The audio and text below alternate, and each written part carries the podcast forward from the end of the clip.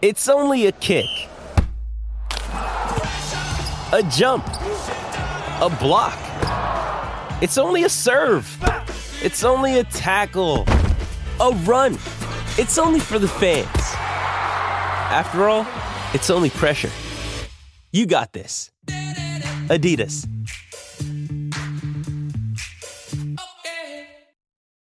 When you need mealtime inspiration, it's worth shopping Kroger, where you'll find over 30,000 mouthwatering choices that excite your inner foodie. And no matter what tasty choice you make, you'll enjoy our everyday low prices, plus extra ways to save, like digital coupons worth over $600 each week. You can also save up to $1 off per gallon at the pump with fuel points. More savings and more inspiring flavors make shopping Kroger worth it every time. Kroger, fresh for everyone. Fuel restrictions apply. Another day is here, and you're ready for it. What to wear? Check. Breakfast, lunch, and dinner? Check. Planning for what's next and how to save for it? That's where Bank of America can help. For your financial to-dos, Bank of America has experts ready to help get you closer to your goals. Get started at one of our local financial centers or 24-7 in our mobile banking app. Find a location near you at bankofamerica.com slash talk to us. What would you like the power to do? Mobile banking requires downloading the app and is only available for select devices. Message and data rates may apply. Bank of America and a member FDIC. With threats to our nation waiting around every corner, adaptability is more important than ever. When conditions change without notice, quick strategic thinking is crucial. And with obstacles consistently impending, determination is essential in overcoming them. It's this willingness, decisiveness, and resilience that sets Marines apart. With our fighting spirit, we don't just fight battles, we win them. Marines are the constant our nation counts on to fight the unknown. And through adaptable problem solving, we do just that. Learn more at marines.com.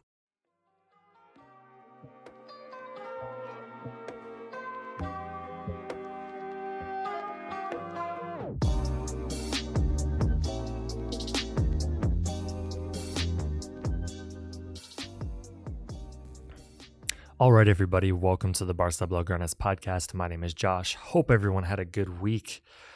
We got a lot to talk about. Um, I'm going to try to keep it short and sweet. This is just a solo pod, so it's just me this week. But I did want to check in and chat about things heading into Barcelona's significance matchup with Real Betis tomorrow. Uh, I'm recording this about literally 24 hours in advance. Um, so looking at the La Liga table right now, Barcelona sit second place. They are eight points above Real Betis in fifth place. Uh, so I mean, there's a world where Betis get within five points. Um, that being said, it's obviously like Barcelona, like they're going to be betting favorites. It's not going to be huge, and I think, I think the important thing is getting out of here with some points, obviously. Like putting any sort of doubt that in the next, see, Barcelona have three more La Liga matches, including this weekend. Or four, is it, is it four more? Yeah, four more La Liga matches, uh, including the, the last match of the week, our last match of the season against Villarreal. So, I mean, there's a world where like a complete collapse leads them to outside of the top four but they can really kind of put it away this weekend um, with a win over Betis. Uh, the I think the difficult thing to think about with the Xavi era so far, right, is like obviously he's navigated some pretty difficult waters thus far, right? Like when he took over, Barcelona had been just knocked out of the Champions League. They were falling continually further down the La Liga table. He took over, uh, took the team on an absolute tear after some signings in January and brought them into the top four. And I think it's important to remember that the goal for this entire thing was Champions League. There were trophies weren't really something in our minds. Uh, it was about building, rebuilding culture and it wasn't about record necessarily this year because I mean like Ronald Koeman had an okay record his first year, right? Like that wasn't that wasn't the problem. Um the Koeman era, and I, I think I'm just clicking into this now, but so Nick, our uh, our constant friend of the pod, wrote a piece this week talking about the showdown this weekend, and something that he said was uh, the Koeman era will be remembered by many for its fatalism. not just for losing to the other European giants every time, but for shrugging it off as just how things are now. Xavi refused to accept that. He saw what was obvious to the rest of us. Barcelona are full of world class talent. The challenge was not so much a footballing one, but overcoming the mental demons that were paralyzing his players. Um, he goes on to say, and this is just so good. I'm just going to read it to everybody. Go check out the piece, barcablaugranes.com. Nick is a great writer, but uh, he carries on, quote, that, but that's the thing about trauma. Just when you think it's gone, it can reappear with authority. And many players in this team still carry it. That's why defeating Real Madrid, Atletico Madrid, and Sevilla wasn't just a big deal. It was a confidence injection, a boost of adrenaline. But now it's back to reality. Getting a result against Mallorca was positive, but performances are what's needed with four games to go. Uh, this is obviously this isn't like the match of the season, right? But it's still like it's still pretty important to put this top four conversation away to leave out the possibility of some sort of fatal collapse down the stretch that puts Barcelona outside of the top four. They got to get some points this weekend, and I think um, heading into the match, obviously, like so, we're going to be without Gerard Piqué. Uh, he is going. Uh, he has some. I think it's it's like tendonitis or tendo tendinopathy. I'm not sure how to. I'm not sure what the correct correct medical phrases, but basically, um, he's just out that's just how it's going to be. Um, the other injury uh, concern and watch is Marc-André ter Stegen.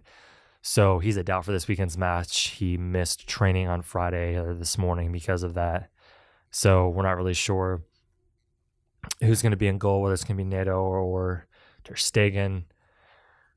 Um, the other bits of injury news is uh, Ansu Fati. So he spoke out about some of the um, uh, uh, kind of the recovery from injury and basically uh, like how he felt after making his uh, return over this past weekend. Um, he said, quote, you gradually get better and stronger every day with total effort and hard work. You can fix everything in the end. I've learned so much about myself during the recovery process. Uh, he was then asked about um, whether he thought about leaving the club. He said, No, honestly, Barca have given me everything that is my club. My main ambition is to win titles with Barcelona. To achieve that for the club and the fans is my number one goal. If that means I also achieve personal records, then amazing. I'll work hard and stay dedicated. Hopefully, trophies and records will come after that. So it's assuming we're going to see more of him this weekend. I think uh, it's important to introduce those minutes slowly, as I'm sure Barcelona are obviously going to do. And yeah, like the hope is you show up next year with a healthy Pedri, a healthy Fati, hopefully a re-signed Ousmane Dembele, and you're ready to go. Um, the the transfer news, I mean, there's not like you know, there's not a ton, right? It's basically Marcos Alonso and Dave Azpilicueta. Uh, apparently we're lacking for older gentlemen uh, to help us in the fullback position. So we want Dave to come help us out, which is uh, a choice. But you know, I mean, he, he's still good. You know, I think the other weird rumor I saw uh, was that Frenkie De Jong is apparently Manchester City's one of their uh, goals for this year.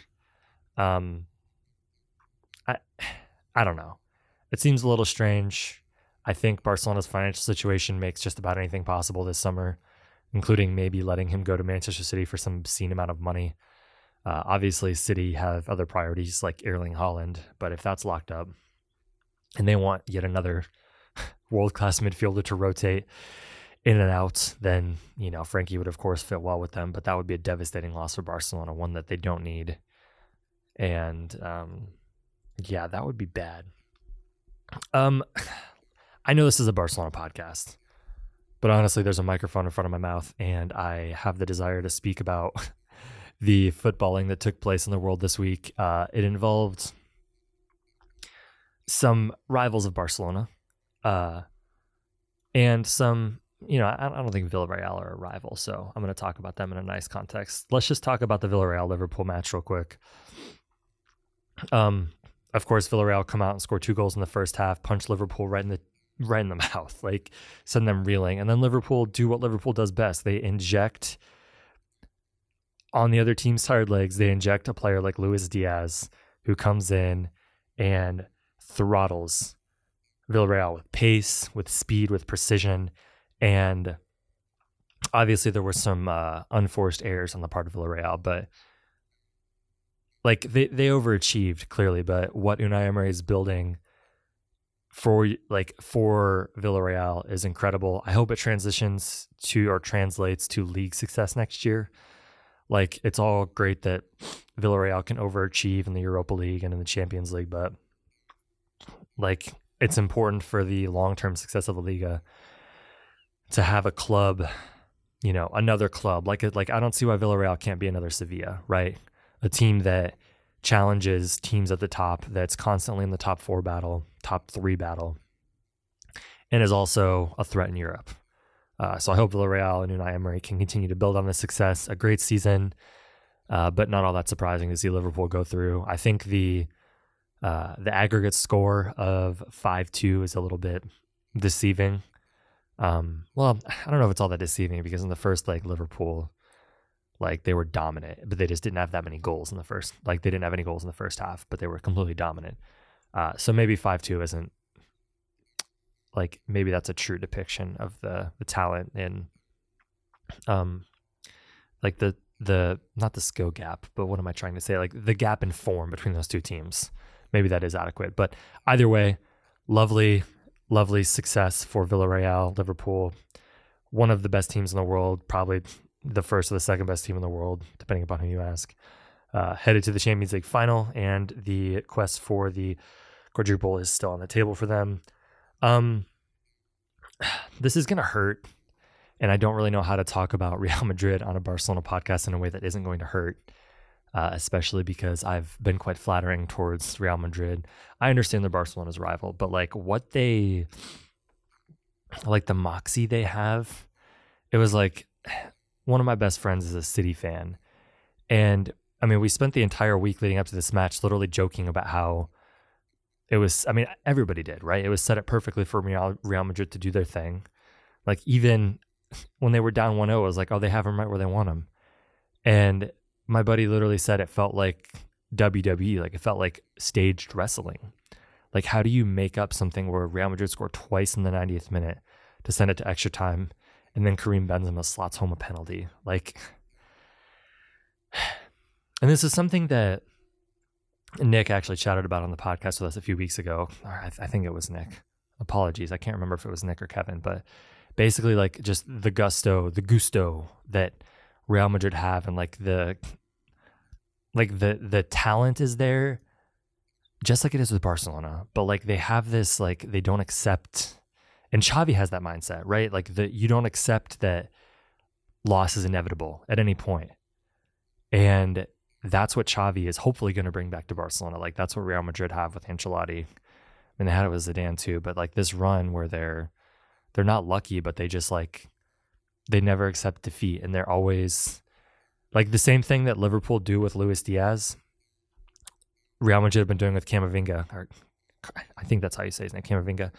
But they bring him on in the second half for Granddaddy Kroos, and it just injects this like this pace, this control, and they know how to change games on their head, and it's it's impressive. It's infuriating as a Barcelona supporter but it's something where you just like like Dani Alves said this week, like you have to respect it. It's not luck.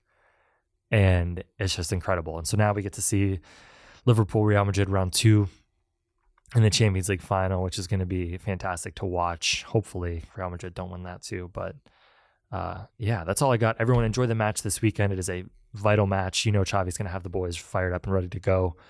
And so it's going to be interesting to see what they come out with and uh, how they perform. So enjoy the match, and I will chat with you next week.